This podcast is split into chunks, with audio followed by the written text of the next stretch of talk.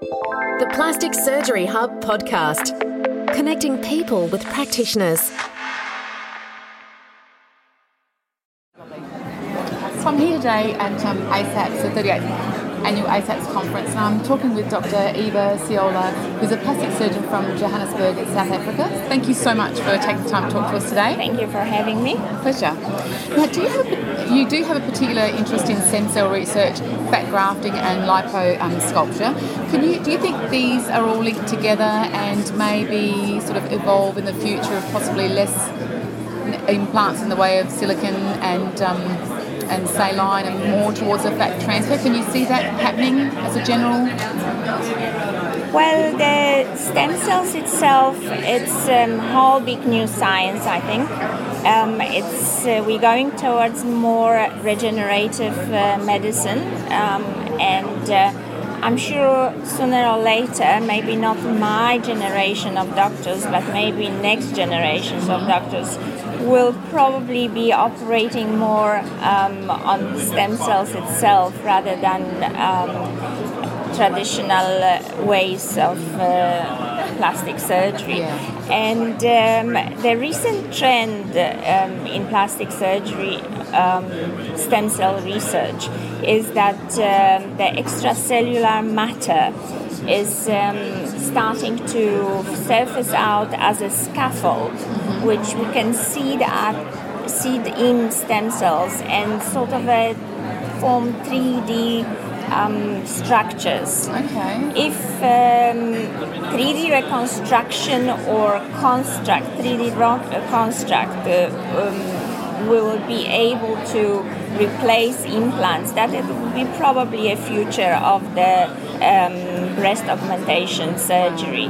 When is it going to happen? I'm not too sure. Uh, there is a lot of uh, lab studies, animal studies, but there is also a lot of restriction, restrictions from FDA's in, in terms of the isolating cells and manipulating cells. So this is future. I am a visionary, and I certainly hope that uh, we probably replace foreign bodies like silicone, polyurethane with uh, much more natural and um, maybe even your own mm-hmm. uh, parts mm-hmm. to form in a, some form of um, biogenerators. Um, um, implants. Um, you you specifically asking me about implants, so I'm specifically yeah, asking. Yeah, of course. Um, and I think it will be probably the future, maybe next. 20 years. Okay. I don't know. Okay. You, we can check yeah, that. Yeah, exactly. well, I, I won't be probably here yeah. anymore oh, in the profession. Yeah. But um, we can check. Yeah. No, that's great. I think we're getting a lot of people asking about it as well. So people are really interested in looking for an alternative to um, Yeah, well, with the recent replacement uh, of uh, breast augmentation with a, just a simple fat transfer, mm-hmm. we're going definitely more towards exactly. that. Yeah, yes, well, that's exciting. That's great. Thank you for that. Now, you're the first female plastic surgeon to achieve a couple of milestones in South Africa. So congratulations. Thank you. but do you see more women entering the plastic surgery um, field, and, and what do you think women can bring to the industry, perhaps that might not be first nature to a man? It's a big topic, mm. and I'm a big fan of this topic uh, because um, I was actually first uh, female um, plastic surgeon uh, qualified from the university, um, which I had my postgraduate training. Mm-hmm. So it was a tough road in the beginning. Uh, um, it was uh, difficult to get through to the boys' club, um, but um, you can, yeah. you can, you can do yeah. that.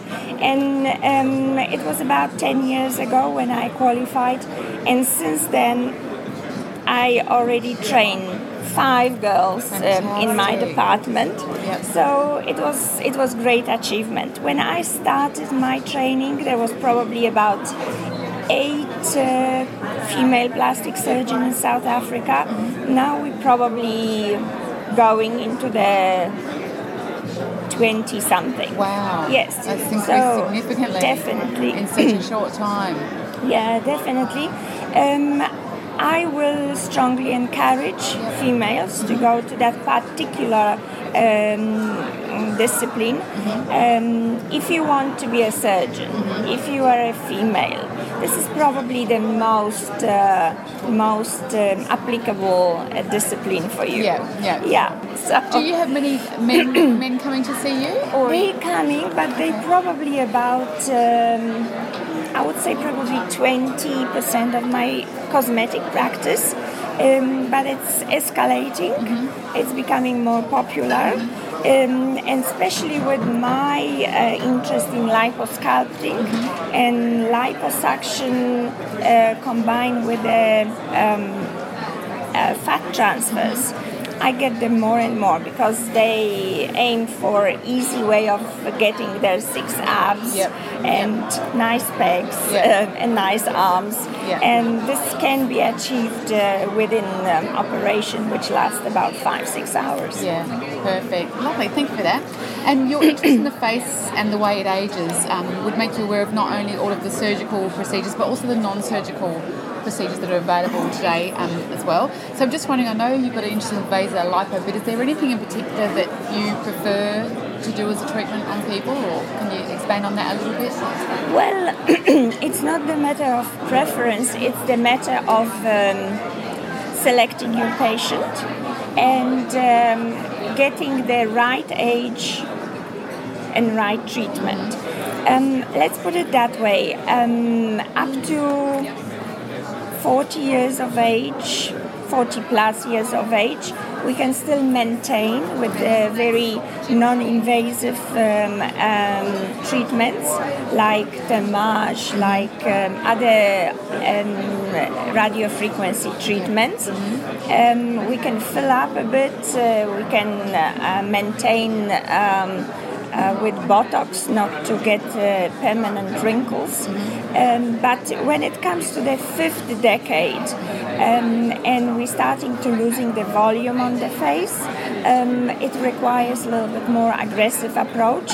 And then we're probably talking about uh, fat transfer, which I'm uh, quite uh, um, enthusiastic about um, because um, any fat transfer contains stem cells, so there is a component of rejuvenation. So obviously, um, it's a, just a tailoring um, the treatment to the patient needs. Um, I am in favor of radio frequency um, as for invasive and non-invasive procedures. Um, and it is just because um, it's not such a um, energy, high energy treatment, so it doesn't damage your tissue to the extent that uh, you cannot use fat. So if I do liposuction with radio uh, frequency um, enhanced, um, like a vaso therapy, um, I can use still that fat to enhance the, fa- uh, the, the face, to put it in the breast. Um, so it's uh, sort of a double um, um, double benefit for me. Um, with the um, using laser, um, we operate on much higher energies, and then unfortunately they damage the uh, fat cells. And I can't use it anymore. It's just uh, for purposes of liposuction. Right. So that's my rationale about Yeah. using radio frequency in my Okay. treatments. So basically, it depends on what the person needs as to what treatment protocol you use. Absolutely, different. absolutely, Great. yes, yes. Oh, lovely. Well, thank you so much for taking the time to Thank talk you today. very much. Thank you for having me. Thank you. The Plastic Surgery Hub podcast. Visit plasticsurgeryhub.com.au.